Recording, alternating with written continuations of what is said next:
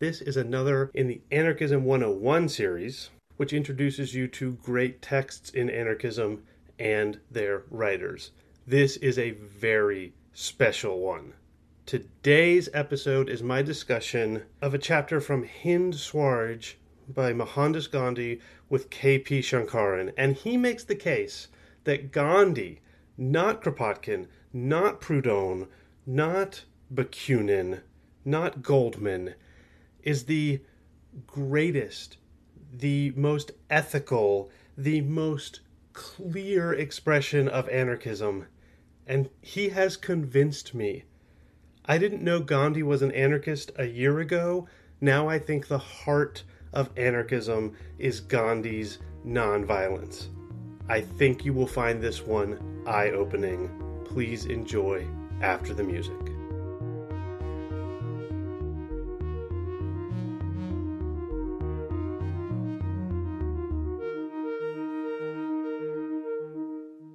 Hello, welcome back to Everyday Anarchism. This is in the series Anarchism one oh one, where we are uh, discussing important anarchist thinkers, and this is a very interesting and exciting one for me today because we are working with uh, Mohandas Gandhi, in my opinion, one of the greatest anarchist thinkers of all time, not always thought of as an anarchist and not always well understood outside of, of India, or perhaps even inside of India. I will let my guest tell us that. So uh, please, K P Shankaran, uh, t- tell us who you are, and then we can get started with, uh, with this discussion of Gandhi. Uh, I was teaching, I was a teacher of philosophy, was teaching in one of the colleges in Delhi. And uh, uh, I got interested in Gandhi while I was teaching philosophy.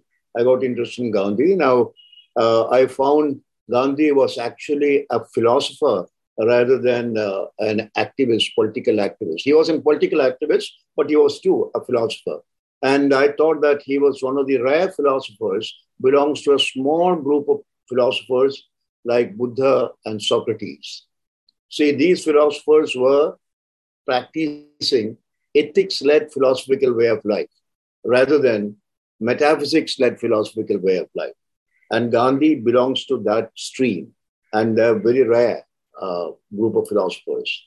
Yeah, that's that's a wonderful point to to begin with. The for for the people we've been looking at in this series, um, they are all activists and they are all philosophers, and they all try and and interweave them. But it's very rare to find someone who actually achieves that. The the person for me, so my my PhD is in American culture. And for me, it's Martin Luther King, who is remembered in America as an activist and is almost not read. People do not read his works. They study his activism, but not his philosophy. But he, too, was a philosopher and, of course, was deeply, I'm jumping ahead now, but was deeply influenced by Gandhi. Yeah, that's true. That in India also, that's very recently now, people are starting, as people are considering him as a philosopher. Uh, an American uh, analytic philosopher uh, from Colombia, uh, Akhil Bilgrami, he wrote in ten or fifteen years ago, he wrote an essay, Gandhi as a Philosopher. Uh, that essay clicked. And uh, now large number of people are willing to see him as a philosopher. And Gandhi, in fact, my reading was Gandhi, in fact, a philosopher. When you are looking, when you are, when you are, when you are considering uh, uh, Hind Swaraj, Hind Swaraj has a substantial philosophical background. Yeah, yeah. I consider it's an anarchist manifesto, pacifist anarchist manifesto. It is actually Gandhi, according to me, is he, he conceived Hind Swaraj Uh, from within ethical framework, ethical framework of uh, uh, uh, non-violence, uh, truthfulness, and concern for the well-being of all, and uh, non-possession. These are four ethical principles within which he conceived this uh, anarchist uh, manifesto, uh, Hind Swaraj. Okay, wonderful. Before we get into the text, I want to spend most of uh, my time with the philosophy, but when people think, you know, Hind Swaraj is translated usually as Indian home rule. And when we think, at least about Gandhi in the West, we would think of the, the parliamentary state that exists in India as a state that he, um, you know, is in some ways the founder of. Reading Hind Swaraj, it does not sound like that at all. So but before we get into what he means by Indian home rule, I thought you could just briefly tell us, and I can jump in as well, what uh, what the rule system, what the system of rule was in India at the time, because it was run by the British, and it was precisely a a, a, a British system, but it was a centralized system that Gandhi, I think, did not want to replace with a system that was a similar thing, just run by the Indians, if that is, if I'm correct. Gandhi was very critical of uh, British system. Gandhi was very critical of British system. And one possibility is that Gandhi, it was very difficult for many people to understand Gandhi. The reason for that, Gandhi was not using the Enlightenment vocabulary, the European Enlightenment vocabulary. He completely rejected European Enlightenment vocabulary. When you read Hind Swaraj, it is not written from the point of view of European Enlightenment. And uh, his readers are, like us, are extremely Eurocentric. See, now, from a Eurocentric point of view, Gandhi is very difficult to understand. And that's uh, one of the reasons people like Nehru, even though he was uh, his follower, he just couldn't understand him. So their understanding of the world is from the European point of view. And they accepted European, European state as the basic unit, and European uh, British uh, uh, bureaucracy as essential, and which Gandhi actually rejected. But that rejection, Nehru and others did not take it seriously. So in the end of it, Gandhi's ideas are completely marginalized, and uh, India became a Europeanized state and uh, a, a, a bureaucracy, which is also inherited from British. That's how India exists now. Okay, if if the listeners take nothing else away from this episode, I think I think we have done our jobs. If people understand that the India that exists today is precisely this European Enlightenment state, bureaucracy, railroad, uh, massive centralized industry, and, and a parliament on top of all of it with federal sovereignty. That is that, that is not home rule in any way, that's in the not. sense that in the sense that Gandhi meant. Wonderful. Yeah, yeah, that's true. That is that from Gandhi's point of view, that is not home rule. Swaraj, according to Gandhi, Swaraj means uh, he says. Actually, I'm quoting him. We don't want the tyranny of the British rule or Indian rule. So that is Gandhi's own statement. That is his anarchist, I consider that is anarchist declaration in Hind Swaraj. So Gandhi op- not only opposed British rule, he doesn't want to have anything like British rule. And also he considered European Uh, the, the, the, the, the capitalist civilization as satanic. He called it satanic, and he advised Indians not to accept anything from the satanic civilization. He rejected it.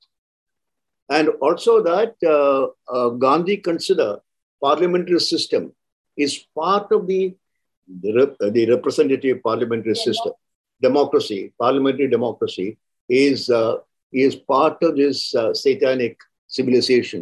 So he wanted to have a direct democracy instead of the, the uh, parliamentary democracy system. So, but uh, uh, after independence, all that has been rejected, and they have taken up the British understanding of the world and introduced parliamentary system. Now India is in deep trouble because of that. I think the parallels, again, to Martin Luther King are amazing, although it's not surprising because Gandhi was one of the primary people that King modeled himself on. But uh, King called America, the American political system, a burning building. He did not want simply integration of African Americans into it. He thought that the same way this, this form of capitalist political, quote, democracy was undemocratic and would lead people away from the from the spiritual truths of the lives they, they were living. Before we go further in Hind Swaraj, I thought you could briefly tell us uh, about Gandhi's time in South Africa and how he came to write Hind Swaraj. So what was what what led him up to this point? Yeah, Gandhi Gandhi Gandhi started his career, and uh, uh, he went to England. You know that he went to England. He was in England for three years, and he studied law, and he became a barrister, and he came back to India. He was he was he couldn't become a successful lawyer. Fortunately for him, uh, somebody from South Africa, a Muslim uh, figure, invited him. He went to South Africa, and he lived in South Africa for twenty-one years. And these twenty-one years really altered Gandhi. Gandhi is really altered in South Africa, and he became uh, he became an anarchist while he was in South Africa. Before he came to India, he came to India in nineteen fifteen. Before that, nineteen oh nine, he wrote this text. And he wrote this text in Tolstoy's Tolstoy farm. And he wrote that initially in Gujarati. And this only book he translated, he himself translated to English and sent a copy of this to Tolstoy. And Tolstoy read that and approved it. And he had already read Tolstoy's uh, Kingdom of the Heaven. I forget the we, title now. The translation we have is The Kingdom of God is Within You. Yeah, he had read that and actually thought very highly of it. And partially, his partially, only partially, his see, Gandhi was not a not a technically a religious person.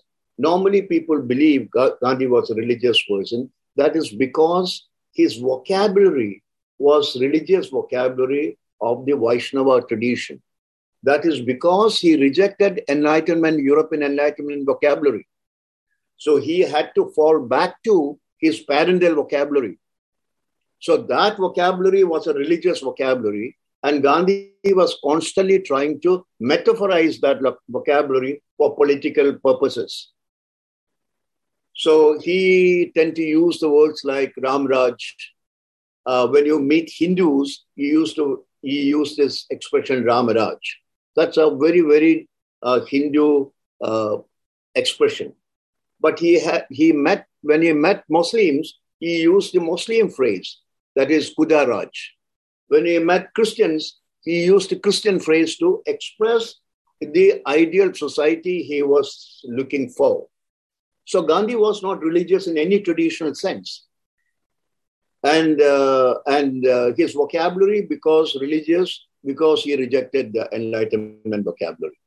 And uh, he, see, for example, uh, Tolstoy's anarchism is, uh, is Christian anarchism. Tolstoy was a Christian anarchist. Tolstoy was not a, a political anarchist. Gandhi was a political anarchist. Gandhi was not a religious anarchist. So this is a very important thing when you are talking about, when you are talking about, when we are talking about Gandhi's anarchism. It's a political anarchism. And from my point of view, if you look at Hind Swaraj, Gandhi was the most uh, comprehensive and, uh, and uh, authentic anarchist. Mo- not Bakunin, not uh, Malatesta, not uh, Emma Goldman, not uh, uh, uh, Kropotkin. They are all use violence. Anarchists are not supposed to use violence at all. They have a connection between, they accept this idea that there is a strong relation, intimate relation between means and end. And therefore, a genuine anarchist, political anarchist, it's impossible to use violence because they are looking for a non-hierarchical society. So non-hierarchical society, according to all of them, including Gandhi, can be produced only by using nonviolence as their praxis. So Gandhi, Gandhi's uh, South African experiment, largely on using nonviolent praxis against a very brutal government. But still, he hadn't conceived, before, before uh, Hind Swaraj, conceived the idea of a non-violent society. That appears partially in, uh, in uh, Hind Swaraj. This is, this is unbelievable stuff. So I think you're absolutely right that um, for anarchism to truly become true to itself and to truly unite means and ends, it has to be nonviolent. I think you're also right that uh, while Tolstoy recognizes this, he also re- refuses to take part in the kind of political engagement that is necessary. And um, I, I'm I'm persuaded. I mean, it makes sense to me that Hind Swaraj is the the first and best expression of anarchism. That is the one that that is still our legacy. That because because of the integration of nonviolence and what he calls soul force, and I understand now he's using this religious vocabulary because that is a that is a source of communication and a source of metaphor and a source of power. But un, unlike Tolstoy, I mean, Tolstoy never wrote anything like Hind Swaraj that laid out a vision for a society. And uh, listeners, uh, hopefully you've listened to the excerpt that I've read. I, I recommend you read the whole thing. Hind Swaraj is a is a truly powerful work, and it's uh, more or less unknown in the in the in Western English language tradition, as far as as far as I know. I mean, I don't see anyone reading it or talking about it. Yeah, yeah. Gandhi, Gandhi. That, that's what I said at the beginning. Gandhi conceived Hind Swaraj from within a ethical uh, ethical framework. See, very normally people think about uh, Marx, for example, Marx's Communist Manifesto. Communist Manifesto is not taught from within an ethical framework, even though he uses ethical critique of capitalism. But it's not, whole thing is not conceived from within an ethical framework. Whereas Hind Swaraj is extremely critical of, uh, of uh, uh, capitalism, but conceived from within an ethical framework. And they, everything there is charged with ethical ideas. And uh, from the beginning itself, what is, uh, what is Swaraj? He says that it is not uh, a British model state. It's a stateless society. And uh, that is very clear. In Hind Swaraj is very clear. He didn't expand that, but he said that it is not the state, the society, the, the, the government Britain, uh, Britain conceived, and we should not appropriate it. And then he goes on showing that everything related to capitalism is satanic. So why he was saying that, Gandhi had a distinction between necessary violence and unnecessary violence. He was not absolutely non uh, absolute non-violence was not part of Gandhi's philosophical system. It like Buddha. Buddha was not also not absolutely non-violent.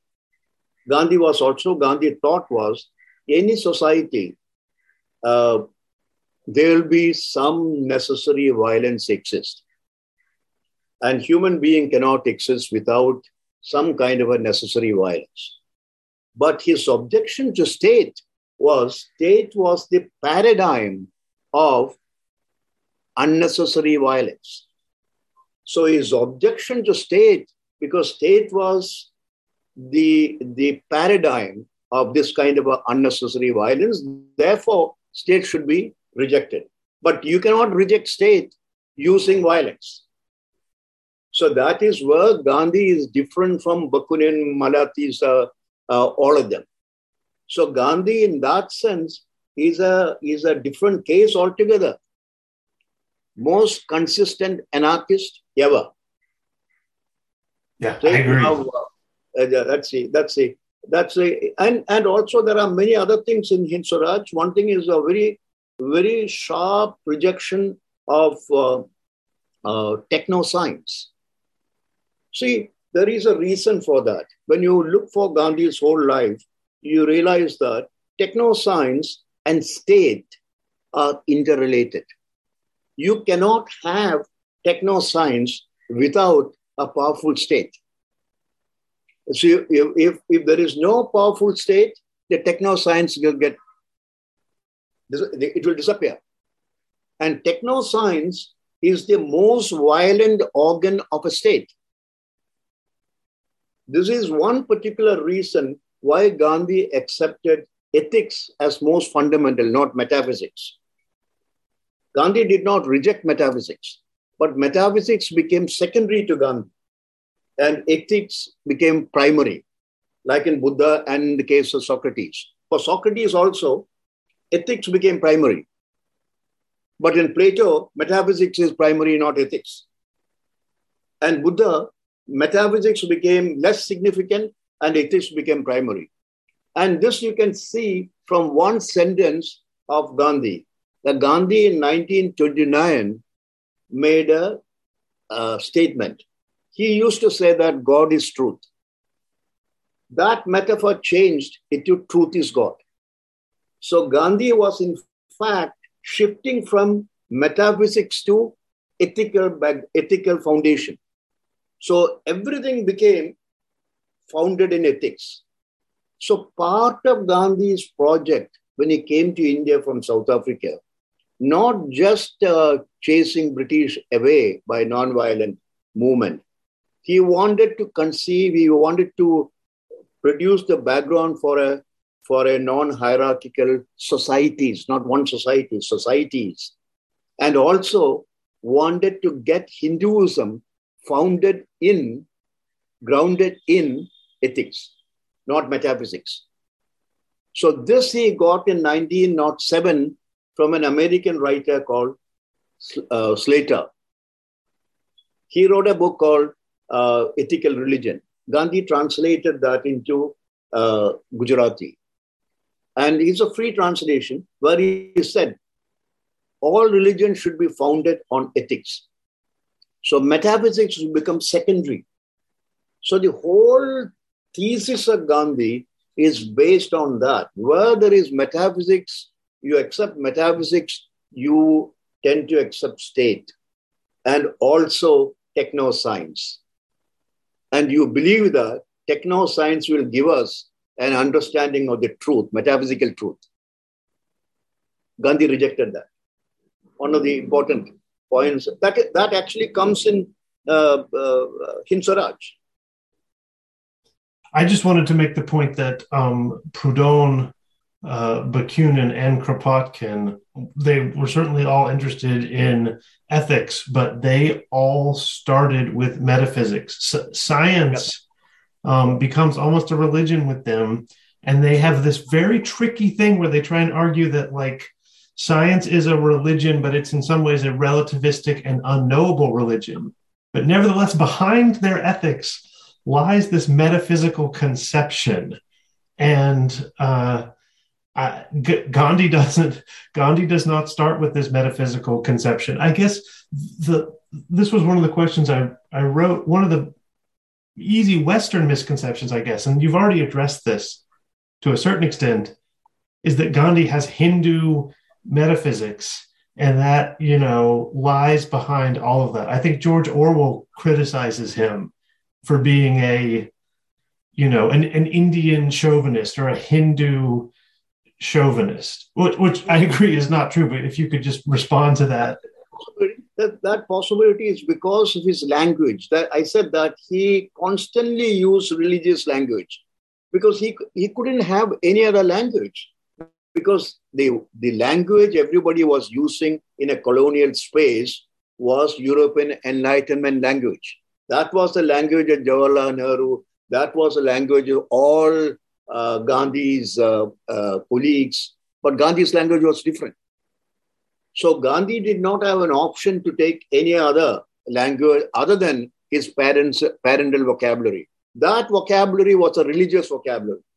So he used that and then trying to metaphorize it. And some extent he metaphorized. He metaphorized some parts of it.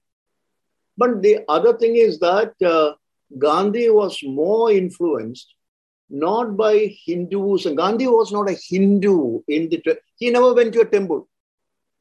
He never worshipped. He did not have any idols around him.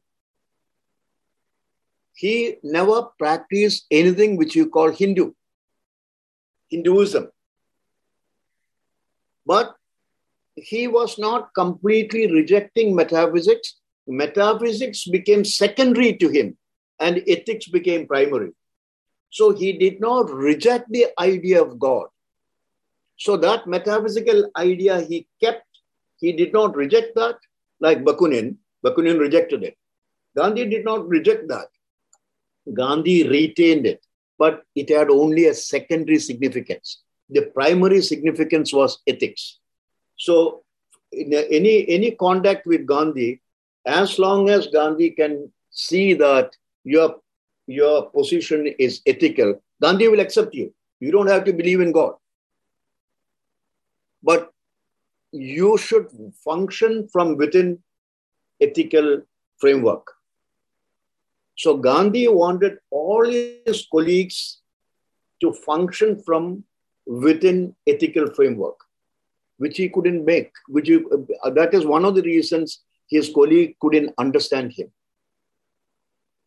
And others also, they find Hind Swaraj also difficult to understand because of this. They believe that that also contains a load of uh, load of religion. There is nothing there.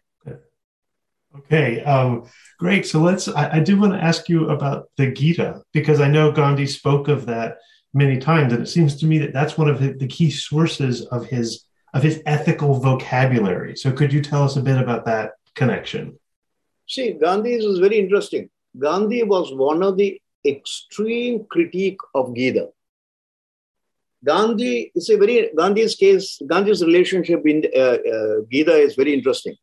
And before nineteen twenty-nine, he, I think that two years before nineteen twenty-nine, he gave a series of long lectures, nearly one year long uh, uh, uh, uh, discourses on Gita in his ashram. He picked up each sloga, verse, and analyzed it. And uh, his interpretation then was more or less traditional interpretation. More or less traditional interpretation. But within two years, his position changed. His position changed dramatically. He, uh, he didn't reject the earlier one. What he did that, he produced a new translation for Gita. That's a literal translation of Gita. No long uh, uh, interpretations. But he produced some ten-page long introduction to Gita called Anasakti Yoga. That's the title of the introduction. That may be ten, fifteen pages. That's one of the outstanding ethical theses you can ever think of. I myself consider that is as good as Aristotle's Ethics. It's only ten, fifteen pages. Within that ten, fifteen pages, Gandhi criticized Gita thoroughly. And he said things like this. The main character of Gita, that is Krishna, he said, is not a divinity. He is a product of the writer's imagination. Normally, people who are reading Gita, that introduction won't see that. And he said that the belief in God is not going to make you a good person unless you practice truthfulness and non-violence. There is no point in you muttering, chanting uh, slogas. That is not going to help you. And he said, Uh, uh, Krishna, the main character, is not a divinity. He's a product of an author's imagination. Then he criticizes the author using war imaginary, imagery. War imagery, he said that is wrong in Gita's context. Then he adopted, uh, reinterpreted an idea in Gita that is called Nishkama Karma or uh, Anasakti. That is, you act without any desires of uh, the fruits of action. The result of action you should not desire, but you act. But then that act should not be a violent act, because Gandhi is conceiving the all acts from within ethics. So Gandhi's point of view, Gita's use of war was unethical. So that is the whole, and he, he that's an ethical critique, ethical critique of Gita, by while he is accepting the idea of action without looking for any fruits of action. So Gandhi was not a not a, a, a, a blind follower or blind believer of uh, user of Gita. He is one of the outstanding, one of the outstanding internal criticism of Hinduism from within. He gave a fantastic internal criticism from within Hinduism and criticized Gita. So uh, we should not uh, make, connect Gandhi with Gita in an ordinary sense of the connection. La people, he is a believer in Gita, believer in God. He believer, he accepted Gita blindly. No, Gandhi did not do that. You you are uh, overturning most of what I understood about Gandhi, and I must say it's it's it's it's thrilling. Um, and, and you're making sense of Gandhi in a way that he, I feel like, does does not make sense without these without these un- understandings. How this anarchist could be the father of India um, as a Hindu nation state, it doesn't make sense. And and no, we're learning that. And uh, he never thought that he would become father of Indian state. Yes. Somebody called him father of Indian state after his death. Yeah, he amazing. Have, he, he did not. When Indian flag was hoisted, Gandhi, Indian government was willing to send a plane to Calcutta and get him to Delhi. He did not go to Delhi. He did not salute the Indian flag. Gandhi is the father of nation, did not salute Indian flag. And in Constructive Program, he has a small, a small booklet called Constructive Program. That's an anarchist program. In the Constructive Program, he says that Indian flag, Indian national anthem, you should not impose on anybody. Go it ahead. Seems to me that the Indian nation state, which it, it I I understand, it doesn't surprise me the the rise of Hindu nationalism in India over the past years, because that seems to me the uh, th- that's what nation states do. When you create a government and define only a certain kind of person as deserving of sovereignty, you're going to get that form of nationalism. Yep. So it sounds like Gandhi wouldn't have been surprised by this. It also sounds like Gandhi. It sounds like India as it exists is more or less precisely the opposite of, of Gandhi's vision. Is that right? That's true. Now the Indian state, see, Gandhi said that you should not, Gandhi said that there should not be a state. So there should be a small, small anarchist enclaves. That were what you call villages. Those are self-sufficient anarchist communes. These anarchist communes, he never said that state should be uh, removed. He did not say that. He said that you can have small anarchist communist communities within Indian state. And once its communities slowly become matured, the Indian state will finally wither away. So you should not directly attack Indian state. Instead of that, you generate these communities. And Gandhi's uh, constructive program was to generate these small communities, self-sufficient, self-sufficient communities, self-ruling uh, communities without a central government and uh, uh, without a central institution. And Gandhi's uh, conceived uh, uh, communes, they never had police, or uh, some power which is guarding it, all that you can use is satyagraha against. If there is a violation, you can use satyagraha against that violator. So that is how Gandhi conceived India. It's a complex of small, small communes, self-sufficient communes. They look after themselves and uh, they functions within the framework of ethics. See, this is what normally miss, that the ethics of framework, the framework of ethics within which communities function. If you don't have ethics of that framework of ethics, what you have is a material self-interest framework within which state functions. State functions within materialist self-interest, and individuals also function within uh, uh, material self-interest. So that is why we have capitalism. Capitalism is the model of materialist self-interest. Gandhi just op- opposite of that. So Gandhi's main criticism of it, uh, of uh, capitalism is not a historical critique in the sense Marxist. It was purely moral critique.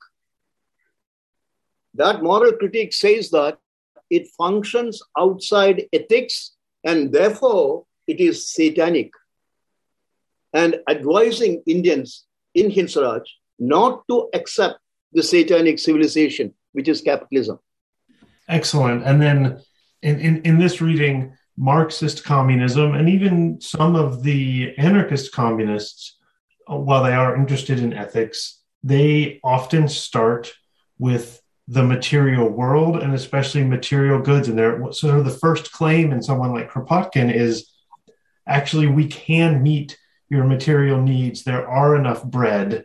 And this is accepting the sort of uh, that, that that the terrain to be fought over is the terrain of the material world as opposed to the ethical world. And then Kropotkin's ethics come after the material world. And you're telling me for Gandhi, that's not the case. And you're not okay. For Gandhi, Gandhi, the one of the uh, very interesting about Gandhi's uh, constructive program, which is a, which I consider is an anarchist program. Gandhi also thought was an anarchist program. That uh, the the program is to generate freedoms. Development means freedoms. Development of freedoms rather than economic development. If you have freedom to have reasonably good water, you have freedom to eat enough food. Enough food, not much, enough food. And freedom to breathe good air. Freedom to, freedom to uh, cure curable diseases. And freedom from patriarchy. Gandhi has a section on women. Women should be treated, men and women should be treated each other as uh, colleagues. And uh, they are they are same. There is no, there can't be any difference at all. So Gandhi's anarchism contains within that, because of the moral uh, space, the men and women, there is no hierarchy at all. There is no hierarchy at all, but the the the uh, way of generating it, how to generate it, is an issue after Gandhi's death. While while he was fighting against British in India, he was building a very substantial number of satyagrahis. That is the uh, uh, the uh, uh, non-violent resistors. Those uh, non-violent uh, group are supposed to try to create this model anarchist uh, villages. And uh, uh, he thought that uh, when India became uh, become uh, uh, uh, state, these these uh, villages could be uh, the force which can stop the power of that state. And uh, after Gandhi's death, actually Vinobha, a follower of Gandhi, he took up this issue, and uh, there was uh, uh, uh, land uh, land, uh, trying to get uh, this called uh, Bhoodan Movement. Bhoodan Movement. Bhoodan Movement is uh, non-violent uh, revolution.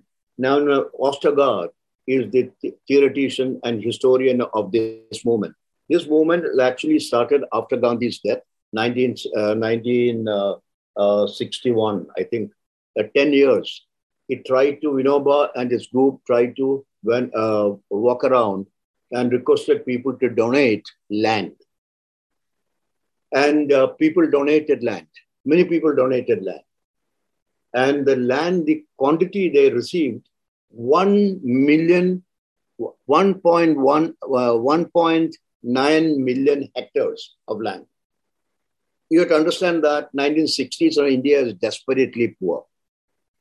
And uh, rich is a small group, but they managed to, they, these guys managed to get one point nine million hectares, and half, and they gave that to government to distribute.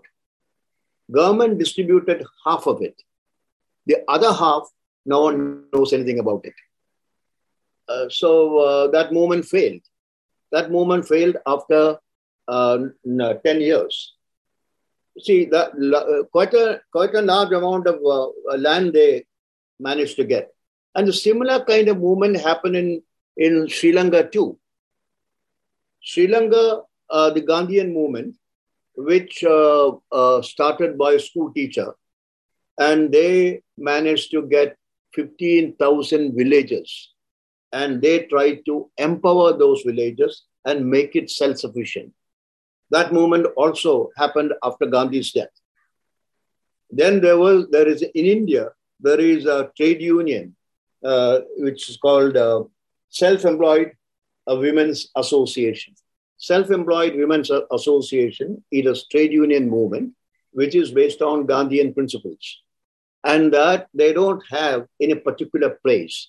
Before this COVID and the war in Yemen, there's a war in Yemen between Yemen and Saudi Arabia. And uh, before that, this organization had a, a branch in Yemen. And uh, they also had many branches in African countries, also had a branch in Turkey. And these functioned as Gandhi's uh, anarchist uh, uh, villages. They are no particular place. And they are only women, and they are self-sufficient. They look after themselves. They earn the money, and they bypass the state. See, bypassing the state and looking after themselves is one of the Uh, one of the technique Gandhi given to these people. You don't have to depend upon state. State is a violent organ. So you can exist within the state without a place. You can float around and you can function there in a uh, hierarchy-less way. So all these things happen. And uh, most of these uh, dissident movements all over the world are uh, affected by Gandhi's non-violent uh, appeal.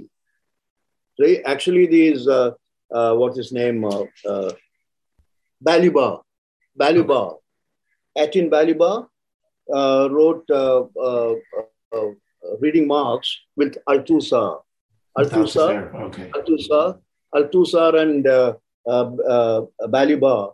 Balibar said that, Balibar wrote a fantastic essay uh, uh, some twenty years ago, fifteen years ago. It's called Lenin and Gandhi. Mm. And Lenin and Gandhi, he said that Lenin's time is over. Balibar is a Marxist, French Marxist, and but, he, but, but French uh, Marxist party threw him out because he criticized French Marxist party. And Balibar said that Lenin's time is over. And uh, Gandhi's time is up. And we have to experiment with Gandhi's method.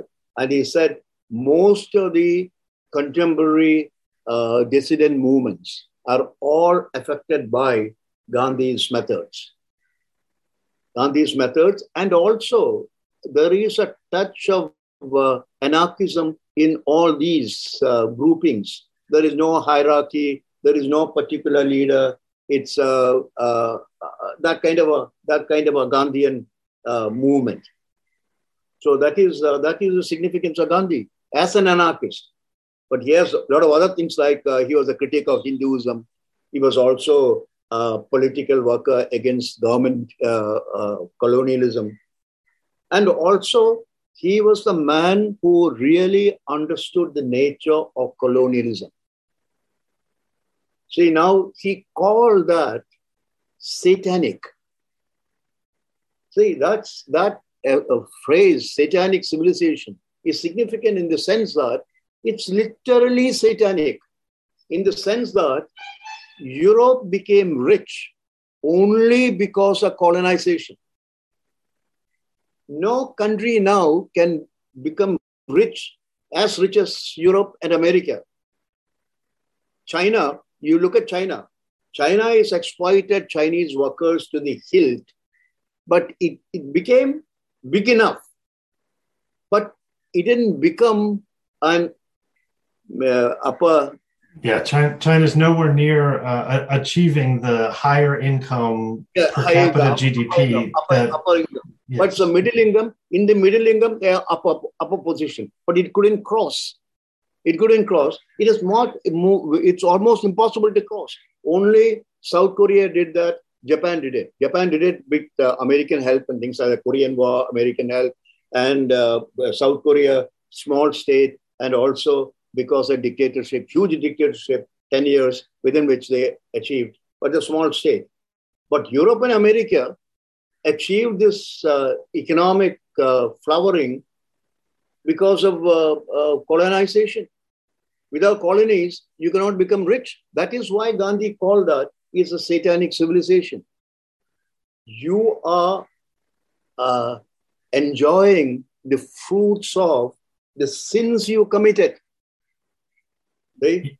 Yeah, I think I think this insight is is probably more important in this moment than it ever has been before, especially when you look at, I, I appreciate greatly that you brought up this idea of the higher income countries. So this, this U N idea of, quote, development, developed nations, which means high income. And then the, the idea in, in the in the U N, in this community, is that India and China and Kenya and Argentina and all of these countries shall reach this, you know, this promised land of high income. And you're absolutely right. All of those high income countries reached it through through yeah, colonialism. They cannot. They cannot. They, yeah. cannot. they it, cannot only see now what are the criminality of these uh, European countries. Particularly, look at Britain. Now we have enough information about what happened to Kenya. Kenya.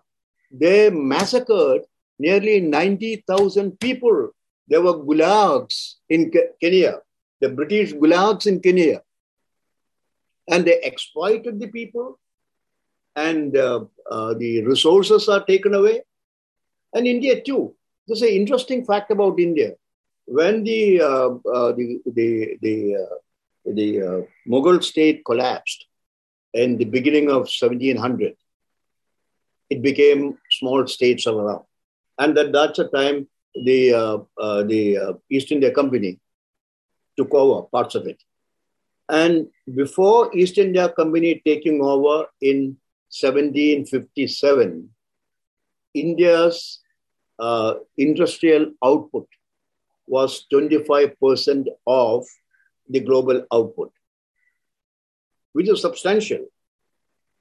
In beginning of twentieth century, it became two percent. two percent during the twentieth century. So what was happening, the British Raj was simply exploiting the work, work, uh, the workforce, and also siphoning out its resources and its wealth, and the country has become pulverizing it, literally pulverized it. And they using they used the Enlightenment vocabulary for the justification of that injustice. Yes, and uh, speaking of linen, um, I mean the Soviet Union increased its uh, increased its mechanical industrial development, but it's the same thing. It was this Enlightenment vocabulary of progress, of growth, of development. And the result was misery, poverty, in, injustice. And the idea that um, the idea that Gandhi's critique of this is not just valid, but more valid than ever before, I think is absolutely right. And it's clearly part of our uh, part of the work we need to do is to recover his his constructive program from uh, from whatever it has been shrouded in, whether that is Hindu nationalism or simply a, a lack of awareness of him as a political yeah. and ethical thinker. Yes, that's true. That's true. There is an interesting there is an interesting uh, uh, chapter in Hind Swaraj where he was talking about uh, Hindus and Muslims. Uh, Hindus and Muslims. There he has a one-line uh, one-line uh, uh, definition of nationalism. He says that uh, nationalism, we are, we are all, we are, we are one nation because we are all from the early group of same uh, uh, great, great, great fathers, mothers.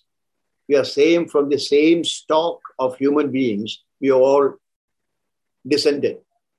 So we are one nation because of our ancestral connection. So he generated an idea of ancestral nationalism. Our ancestors were same. Therefore, we are one nation. Not because of your territory, not because of your language, not because of your religion, because our ancestors were same people. Therefore, we are one nation. And also, he has an idea of patriotism, where he was talking about uh, Italy and India.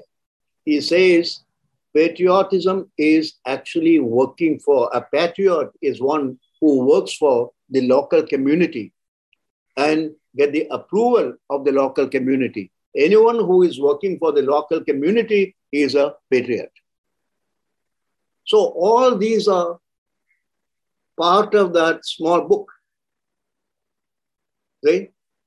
And also his uh, idea of education, which is also very important, I thought. He said that there is no point in learning uh, uh, reading and writing unless the child is already ethically oriented. So ethical orientation presupposes learning. Without ethical orientation, learning would become satanic, which is, which is I, I completely agree with that. I completely agree with the idea that only within ethical framework we can lead our civilized life. And if you remove the ethics and our self-interest and material interest take over, takes over, take over, then we become, according to Gandhi, satanic. That's what we see now in uh, Ukraine. Mm-hmm. What you, that what you see in Ukraine. Look at look at the way democracy degenerated in India. India is degenerated horribly. India has become now a Hindu state. India is multicultural. India was India is literally multicultural. But now India has become a Hindu state because of parliamentary democracy. Because after seventy years, the uh, Hindu majority become powerful enough to get elected every five years and now ruling it. So it is a majoritarian democracy, and therefore the whole idea of democracy is uh, failed in India. And the same thing happened in Pakistan, same thing happened in Sri Lanka, what is, ha- what is happening in Sri Lanka now. The failure of this democracy, parliamentary democracy. Now, the problem is that if not parliamentary democracy, if there is a state, if there is no parliamentary democracy, then you can only have dictatorship. So Gandhi's point is that that is the problem. State is the problem. If you remove state, then there is no question of uh, dictatorship or parliamentary democracy. Now, you have direct democracies in small uh, enclaves. What you have direct democracies. So state is the culprit. State is the culprit, and state is what supporting techno-science, and techno-science is using its power to generate most obnoxious weaponry. And it is uh, because there is no ethics guiding it, it's just destroying us. In, in the name is, of in the name of progress, even. Yeah, in the name of in the name of progress, in the name of truth. In the name of truth, we are trying to truth. discover how reality is. That is the that is what Gandhi was objecting. There is no final reality for Gandhi. There is no final reality. There is no point in looking for a final reality. All what is required, lead a life within an ethical frame of, uh, framework. Then you will be empowering people. We are also generating freedoms. What we require is freedoms, not economic progress. Economic progress are subsidiary. In order to, in order to back freedoms, you perhaps need economic development, certain extent.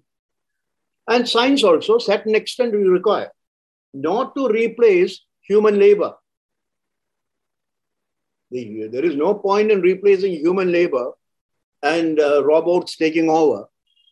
And uh, all that happens only when you lead a life outside ethical, ethical frame, ethical framework.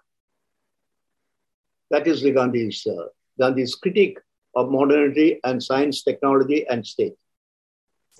So I had uh, I had planned to discuss some of his um, activism, uh, but I don't I don't think we need to. First of all, I, I don't intend to, for this to be my last episode about Gandhi. I will certainly cover him more, but otherwise I would say, since the goal of this was to teach listeners to share Gandhi's um, anarchist vision and legacy with the listeners, I, I would say you have gone far beyond anything I uh, imagined. This is this has been wonderful. All that's left for me to ask is if there's anything else you would like to add, because I I feel in I feel enlightened. Thank you.